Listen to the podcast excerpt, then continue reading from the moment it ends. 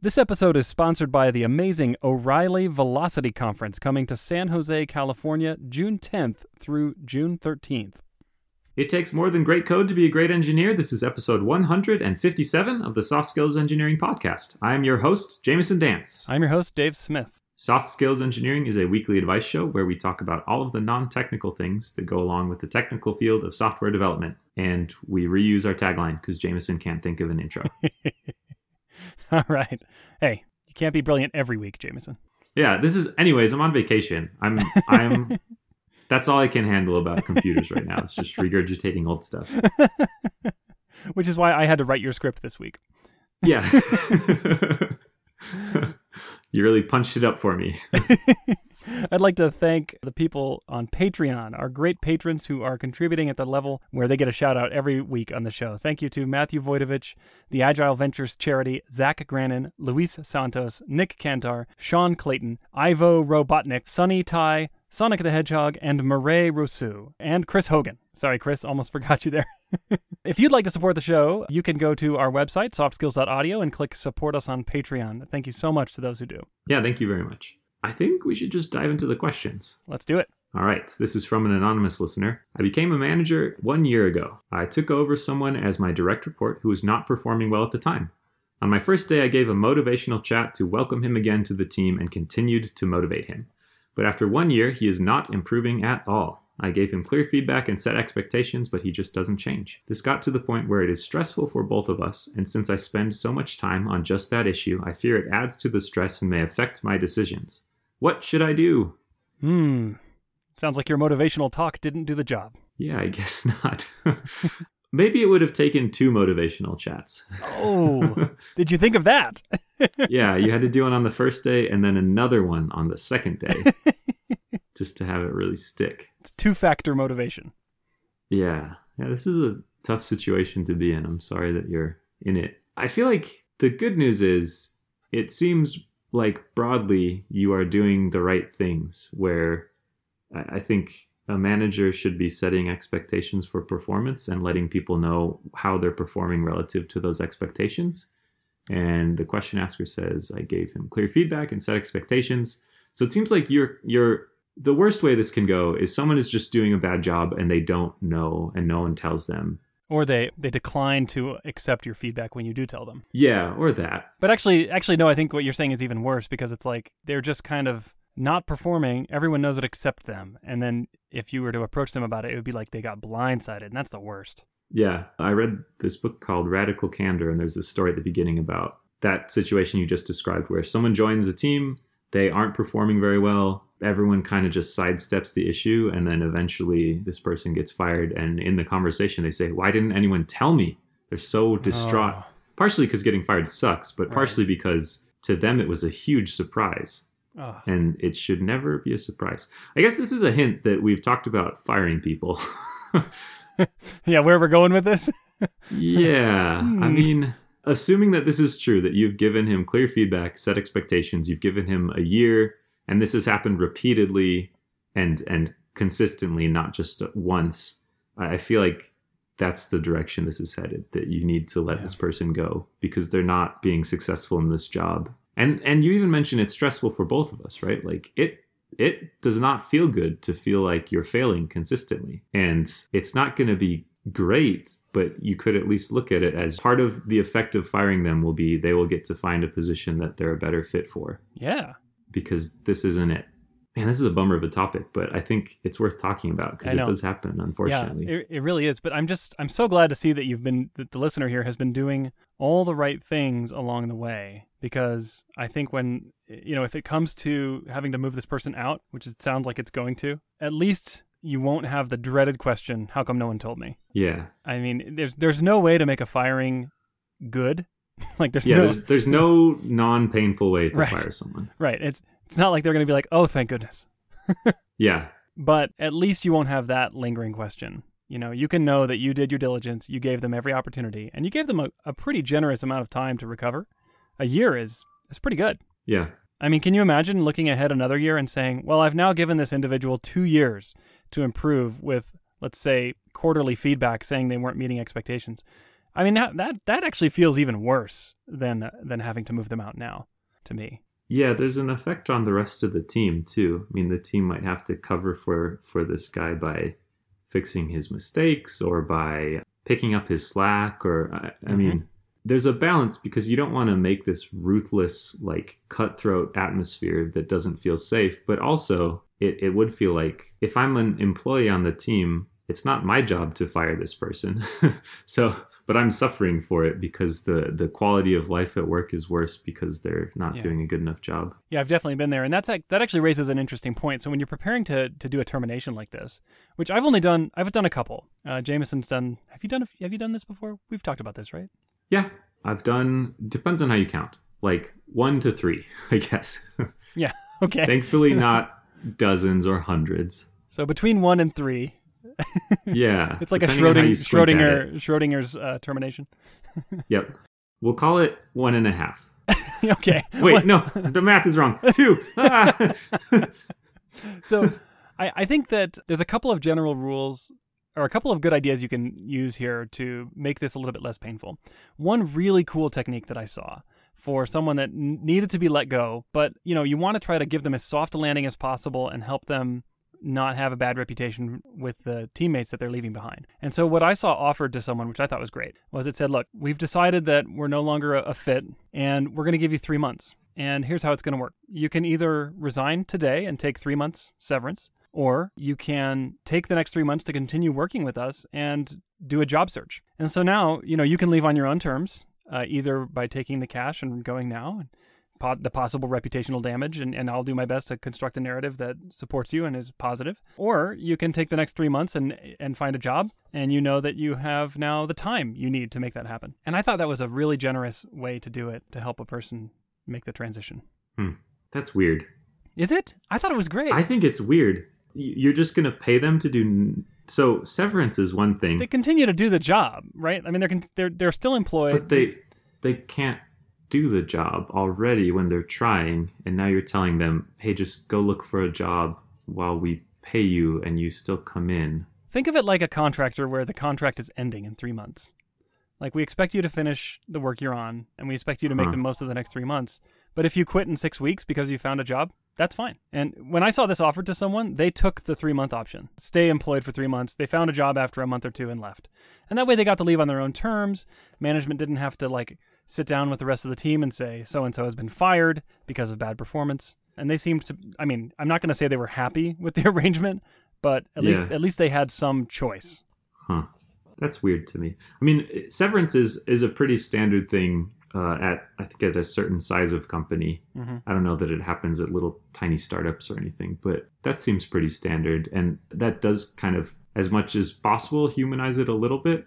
There's often like things you sign to go along with severance, like uh, non-disparagement agreements Yeah. or something like that, to try and protect the company in order to qualify for the severance. But I, I still feel like overall, giving people, if you're going to let them go, giving people a little bit of a bridge is is reasonable and healthy. But you would prefer a financial bridge, not a time bridge, is what you're saying. I don't think so. I think if you're saying you are not doing a good enough job to work here, but stay around and be even more distracted because now you know and you're going to be looking for another job, that that feels worse to me. Hmm. I maybe it would depend heavily on the candidate because I could see some people approaching that differently than others, and some people getting maybe kind of toxic and and I think I think for some people they really like if they really care about their reputation and they just don't want the story being told that they were an underperformer and had to be fired. This is a good option for them, right? If they value that more than they value getting a 3-month lump sum of pay. Yeah. I I want to focus in on that underperformer thing. I think there's this stigma around getting fired where it's it's like a black spot of who you are as a person. Yeah. And I don't think that's true. I think everyone is an underperformer sometimes. That's true. And have I been fired? I got fired from my first job when I was 15. That doesn't count in this context though because they were weird. Oh, sure, They, James. I think I talked about this on the show. No, they they hired me, and then right before I was about to turn 16, they called me in and said, "Oh, sorry, we thought you were 16 already, and you have to be 16 to work here." And then they fired me. It was weird. So you had already been working there for a while? Yeah, I had worked there for a while. I haven't been fired from a, a full time job as a developer, but I did do a bad job for a while at one job, and then ended up quitting. And and I I think if I had stayed long enough, I probably would have gotten fired from that job. Oh. But I don't think that means I cannot do good work anymore or there's something inherent in my character or abilities. It was a combination of environment and and Mhm. I don't know, some stuff going on in my life at the time and it was a bunch of different things together that contributed to it. And and so what was the point of this ramble? It's not something in, intrinsic in you, right? yeah it's not it's not this intrinsic failure in who i am as a human being and i think i I can understand why people are very ashamed of it and i i don't love that this happened but i also don't think that i don't know some some way of of lessening the blow to your reputation or ego of getting fired i i know people have been fired who are great and who i'd love to work with and I've told you my sometimes story. it's their fault and sometimes it's not you got fired Yeah, I told you my story about getting fired, right? oh yeah but you should tell it again I was a software tester and I was youthful and stupid as opposed to now. Now I'm old and stupid. And I made some negative comments about my employer in an online forum. And this was like before I think the, our collective consciousness had acknowledged the fact that everything we put online is like public for everyone to see yeah for basically forever. you were like, they'll never know who Skater Dave 420 is. exactly. So I said something negative, and then literally the next day at work, I got a phone call from the owner of the product that I disparaged online, just berating me for what I had done. Hmm. And then, you know, he said, Who's your manager? And I told him, and he contacted my manager. And then I got a call from my manager, and she was like, Well, Dave, the only thing she said was, You should probably hope for the best and prepare for the worst. All right. Uh, and then about two weeks later, the HR guy called me into his office and said, We've decided that our company and you are not a good fit. That- and, and that was it. and they walked me out the door at that moment. That was a valuable lesson for me. Very valuable. And I am so glad I had that experience when I was young and carefree and stupid instead of old and burdened by care and stupid. yeah, that's the best time to get fired when you don't have a mortgage and Yep. Yeah. So there you go. So, I mean, I know a lot of people who have been fired. And only a few of them are terrible people. Just kidding. just kidding. I'm just kidding. None of them are terrible people. I, I think your comment about like it's a confluence of circumstances where it's like maybe they're in the wrong role for their expertise or for their desires at the time or for their circumstance. You know, like it's a huge it's so many factors that go into it. And it's just a matter of time that they find the right role that aligns well with their circumstances and needs. I think the point of me going on this tangent was to part of your proposal of giving them this three month period was it'll preserve the reputation. And I guess this was, I recognize that the reputation hit exists and is real, but I kind of wish it didn't in some ways, that it was Mm. more okay to say, like, yeah, this, I, I had this job and it wasn't great and I didn't do good work and I got fired and I, I can still get, do good work. Yeah, that that would be nice. that would be really nice. if you follow sports, you see this all the time where there there are people that bounce around teams for a while and then they end up in the right place for them and become superstars. Hmm. And your environment has a huge effect. And it's not just whether it's good or bad, it's a lot of different things about who's around you and what kind of work you're doing and what role you're in. But there's a lot of context to performance. It's not an absolute. I feel like that gets lost in the like, you got fired, you are bad feeling that people have. Anyways, that's not the question that was asked. what should what should the question asker do? Well, do, there is another option here. What is it? You could tell this person they're doing great, give them a huge raise, and then let imposter syndrome take over and they'll be gone in weeks. Okay. Promote them Yes. to where they can do less damage. Oh yeah, put them in a Is that what you're management. Put them in a management role somewhere. Middle management. Yeah. Wait a minute. That's where I am. Oh, Hmm. how did you get there, Jamison? well, yeah, maybe I just screwed up one too many deploys and they're like, don't let this guy deploy anymore. Put him in meetings. I mean, okay, so assuming that you have tried your best, you've given clear feedback over a long period of time about how they're not meeting expectations and their performance hasn't improved, what do you do now? Now you need. I mean, just like you inherited this person, you need to find some other manager to take this person on. Transfer them to another team. I did just say that in sports, sometimes people do better on other teams. yeah. I- There you go. Uh, I mean, there's some merit in that potentially. If you do think that they have the potential to do good work, but they're in the wrong fit, you could explore that with them. If it really is a, a talent and ability gap, I don't know that dumping them on someone else, like you're a used car salesman filling the engine with sawdust so it like putters along another few miles through the test drive. I don't know that that feels great. Like you coach them really well on interview questions and then have them interview with the other team. Listen, if all you want to do is detect cycles in a linked list, this is your guy. I mean, there is a chance, though, that there are roles in your company that are better suited for this person's skills and desires. And maybe you should explore those. There is a chance. I just feel like that sounds like too easy of an answer. And you, you're probably going to end up needing to fire this guy. Okay. I'm assuming that you have organizational backing and power to make this decision because if if it's an environment where it's very difficult to fire people then I mean we get we get lots of questions from Europe and all I know about that is it's really hard to fire people in Europe for anything besides like doing illegal stuff. Mm-hmm. You can't get rid of someone for bad performance basically is what my space lawyer knowledge is telling me. right. But let's pretend like that's not the case because that's hard. Okay. I don't know what to do there. Yeah, how do you how do you go about it? Well, I think I mean you got to go through all the. There's probably a process for your for your company on how to do this, and then I think you need. There's two basic crucial conversations here that need to happen. One is with the individual who is being moved out, and that I think you know you might be tempted to lay out your case and try to convince them why it's the right thing to let them go.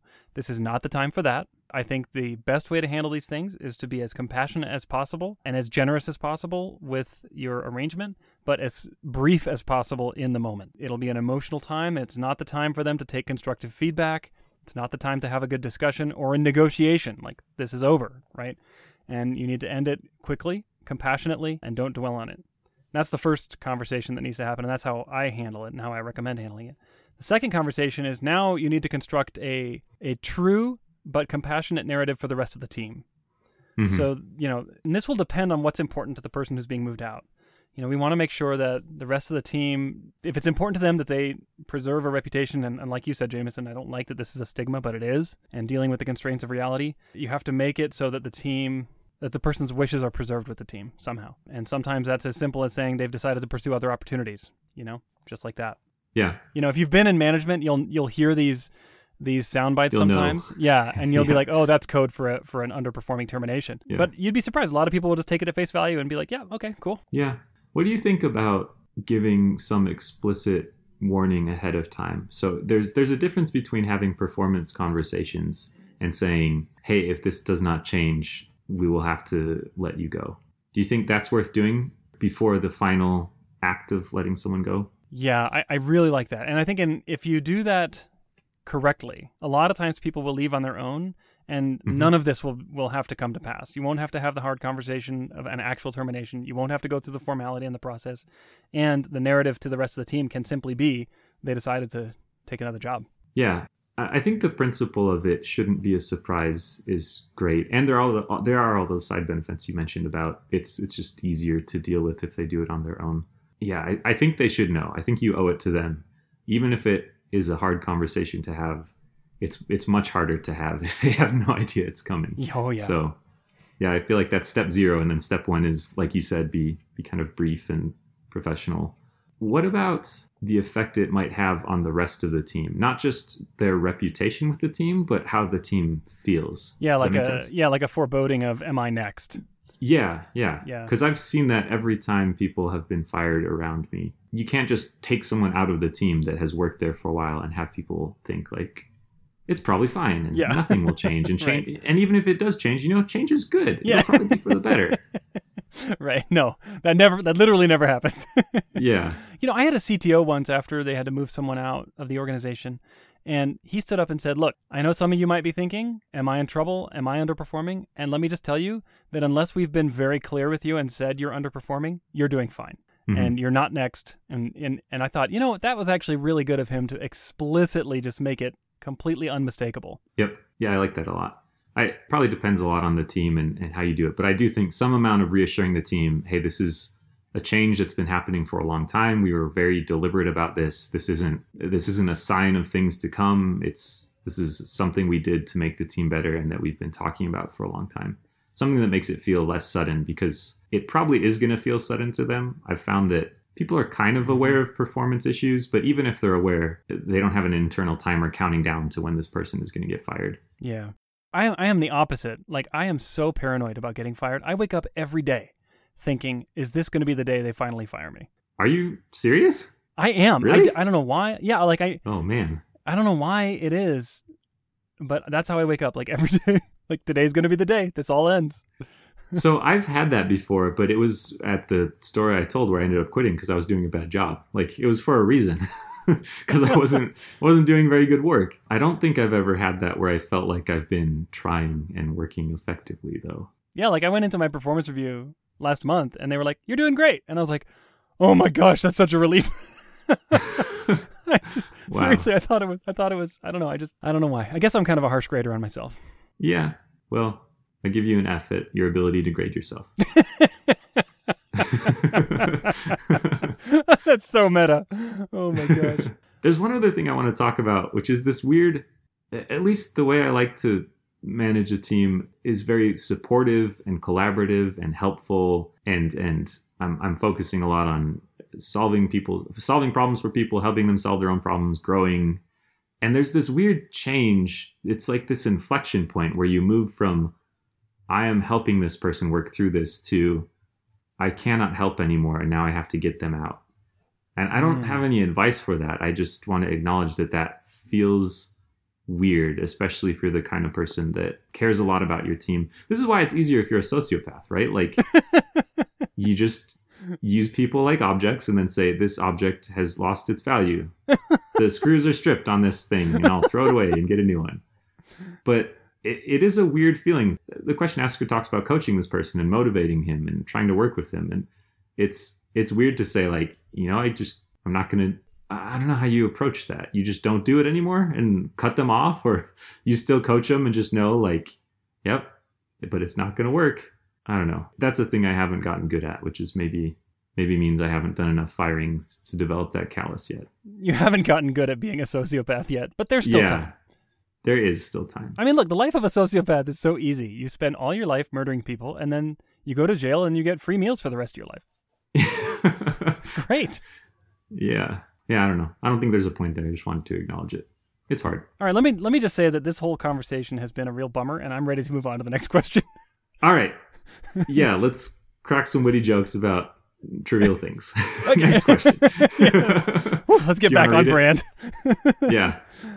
You know, I've been thinking about which conferences to attend this year. What a coincidence. This episode is sponsored by the O'Reilly Velocity Conference in San Jose, California, June 10th through the 13th. Yeah, I checked it out. Velocity looks like a great event to learn new skills for building and managing cloud native systems. They have a diverse lineup of 92 speakers from companies like Spotify, Netflix, Google, Dropbox, and Cloudflare. There will be talks about cloud application development, microservices, security, and of course, the darling of the internet right now, Kubernetes. It looks incredible this year. You should come to Velocity if you want to learn about chaos engineering, cloud native systems, and serverless, and you get to hear firsthand from the engineers who have built some of the world's largest scale and highest performing internet applications. My team works in this domain and it actually looks directly relevant to the kind of stuff we're facing right now. Really cool. You can even become a certified Kubernetes application developer while there. And you get to meet a bunch of interesting people, which is one of the main reasons I attend conferences. We worked out a sweet deal with the Velocity organizers for soft skills engineering listeners. You can get 20% off when you use code SKILLS during registration. I did the math, and with that code, you can get a pass for as low as $908 right now. Go to velocityconf.com slash skills to register and use discount code SKILLS. All right, I'll read this one, okay? Yep. You're a sociopath. What do you care if I read this question? I'm just happily planning your doom, listening to you read. okay, if I say one word wrong, it'll be my last. Yep. Okay, this comes from an anonymous listener who says, I've just joined the company as a Ruby and Ruby on Rails developer. After half a year, the architect presented a new way of developing the product and said that from now on, all new features will be written in Java and Spring, and we switch we'll be switching to a microservice architecture. But I don't like Java, and I don't want to switch. I have six years of experience with Ruby. What should I do? It's time to go back to the old soft skills engineering staples. Quit your job, quit your job, quit your job, quit your job, quit your job, quit your job. The aria. Yeah. Hmm. Question answer. All right. I feel like you have more nuance to add here, Dave. Yes. Were you just blown away by my powerful arguments? I was just thinking, yeah, like you made such a compelling case. yeah. You can argue with facts, but you can't argue with the feeling you had when I sang to you. That's un- unmistakable. Yeah. How are you going to debate that? oh man. I'm going to try that in my next technical argument. to start I'll singing. just- I'll just sing about like CSS and JS or something like that. I know you hate it, oh, but the feeling. Listen to your heart as I sing the following verse. Open Oh, curly bracket. All right. yeah, what do you think? You've been doing Ruby on Rails for six years straight. I think this is a gift. I do. Hmm. I think that after six years, it would be beneficial to your career, probably, to expand your breadth of experience and put some Java on your resume and actually give this technology a good faith try and really come to appreciate the pros and cons of this technology. And you just might learn that there are some things in Ruby that are not that great. And and this from someone who has made a career out of poking fun at Java, but who is currently employed full time writing Java. yeah, the turntables have turned. I mean, Ruby was originally not originally, but part of the Ruby hype when it was growing rapidly. I remember was it was the anti-Java. Java was the enemy, and Ruby was there to destroy it and restore developer happiness. And you kind of get a you get to see whether it's true or not, right? Like, is it really that bad? Yeah. You always hear about how learning new languages or technologies helps people appreciate and and carry skills across to their preferred stack. So maybe there's stuff you can learn from Java that you can bring to Ruby. Maybe you can write an enterprise dependency injection annotation framework and yeah. bring that back to Ruby. Oh wait, you don't need it in Ruby. you just pass stuff into methods. Yeah, I don't want to switch. What should I do? I really like writing React on the client in, in browsers. And I took a job where most of my client code is in Angular. And I had never done a lot of Angular before this. And it's a little different because no one foisted this upon me. I went into it knowing that was the case. But I had kind of heard people complain about Angular and how much better they liked React, but I didn't feel it because I didn't have experience in Angular. And I feel it so deeply now. Oh man. I feel like it makes me appreciate things about React that I did not appreciate before when it didn't have as much contrast to other tools. I, I did a lot of Backbone before and then moved straight from Backbone to React. So you're saying that you're saying that you should suffer just so you can appreciate the good. I can sing more powerfully about React now. There's greater pathos, more gravitas in my in my in my verses. Because you're a tortured soul. Yeah, exactly. And everyone knows pain produces art, so I'm a better artist now. I yeah, so I guess I'm kind of agreeing with you. I'll rewind and reverse sing my aria about quitting your job. Oh. And then, I was already convinced. well, now I'm convinced. Did we switch? I, I don't know. I think it is fair to make if you very strongly prefer to work in a technology, I think it's perfectly fine to prefer to, to find jobs where you get to work with that. But I do think there is value in, in being a little more flexible. So I think what I would actually do is dip some toes in, start putting out some feelers, not rage quit immediately because they dared to change the tech stack, but I think I would look around a little bit while also still trying to dive in and get a feel for what it is like to program in that environment. I would encourage you to look back over the past six years and think of all the growth that you've experienced. And probably after six years on Ruby, you've plateaued. Like it's unlikely hmm. that you're making leaps and bounds in your professional ability anymore after six years in the same stack. And now think, I would say, look ahead to the next six years and say, if I did six more years of Ruby, now I'd be looking back over 12 years working in the same tech stack. Now I hmm. think you actually have a problem on your hand. Now you might not be employable anywhere but Ruby. And do you really think that Rails is going to have that long of a tenure where it's in demand? You know, I don't think so. Most technologies just don't last that long, even the really good ones. Yeah. I think, I mean, the, I guess we want to talk about specific tech, the hype has moved on from Rails, but there's still a, a very, very long, long tail of valuable work being done in it. But I think your point is important that part of being a developer is growing and learning new technologies. And if you can show you can do that, even if you don't become a Java Spring developer as your next career, just being able to work productively in that will benefit you. What about? So I have a friend who likes to specialize a lot and cares very strongly about what he specializes in. And he wants to he wants to focus in order to develop deep expertise in something. And so going a little bit wider and broader is painful to him because it it makes it harder to develop deep focused knowledge. He just struggles with switching to new technologies because he he really wants to focus on the one that he loves and develop deeper and deeper expertise in it. Hmm. And so this I, I like being a jack of all trades and learning a lot of different things, but that does come with the trade-off of there's there's deep knowledge that I don't develop because I don't get as far into one specific technology as a dedicated expert to it. Well, that's so I guess I'm saying maybe quit your job still. depending on what you want. Yeah, you know, do what you want depending on what you want. I think that's my summary, my strong position. Okay, and very concrete. I appreciate that. Yeah. I I think I agree with you. I wouldn't quit right away. I think I would I would learn what I could for a little bit and see if I just absolutely hate it. The other thing is there's cultures that come with languages and maybe the question asker really likes the Ruby culture. And there's certainly a Mhm. Java culture. Yep. And it's very different from the Ruby one. And so separate from the technical issues are just what what do you want it to feel like when you work with a language? So you can if you just hate that, if it's like nails on a chalkboard to you, I don't know that learning more about Spring is going to make you suddenly go, you know, XML, it's all right. I can say there's not that much XML these days. Oh, okay. In Spring. I don't know anything about Spring, and I haven't written Java since college, so Yeah. I just can't. I mean, I, I can understand wanting to be super deep in one domain. I just don't know how much deeper you're going to get after six years in Ruby. You know, Yeah. like unless you're like a core contributor to the Ruby language or to Rails, or Yeah. maybe you maintain a, a significant Rails module or something or plugin. I just don't know how much deeper you're going to go. So that's why I said he's probably plateaued. you're swimming, you've reached the bottom of the pool, you have to actually dig the pool deeper now. That's what you're saying.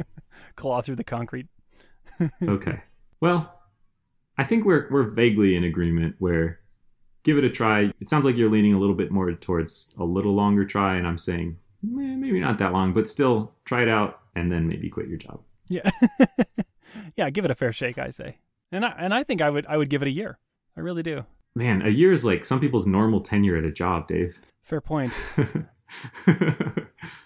Take your normal tenure at a job, divide divide by two, and that's how long I would give it. okay. And if that comes, Yeah. except cap it at one year. Okay. If you're a, a lifer with the gold watch, don't spend your second lifetime writing Java. Yeah. Okay. All right, Cool. Have we answered the question? I think so. Good luck. Good luck. What can people do if they want their own questions answered? Go to softskills.audio and click on Ask a Question. All right. Thank you for listening. We will talk to you next week.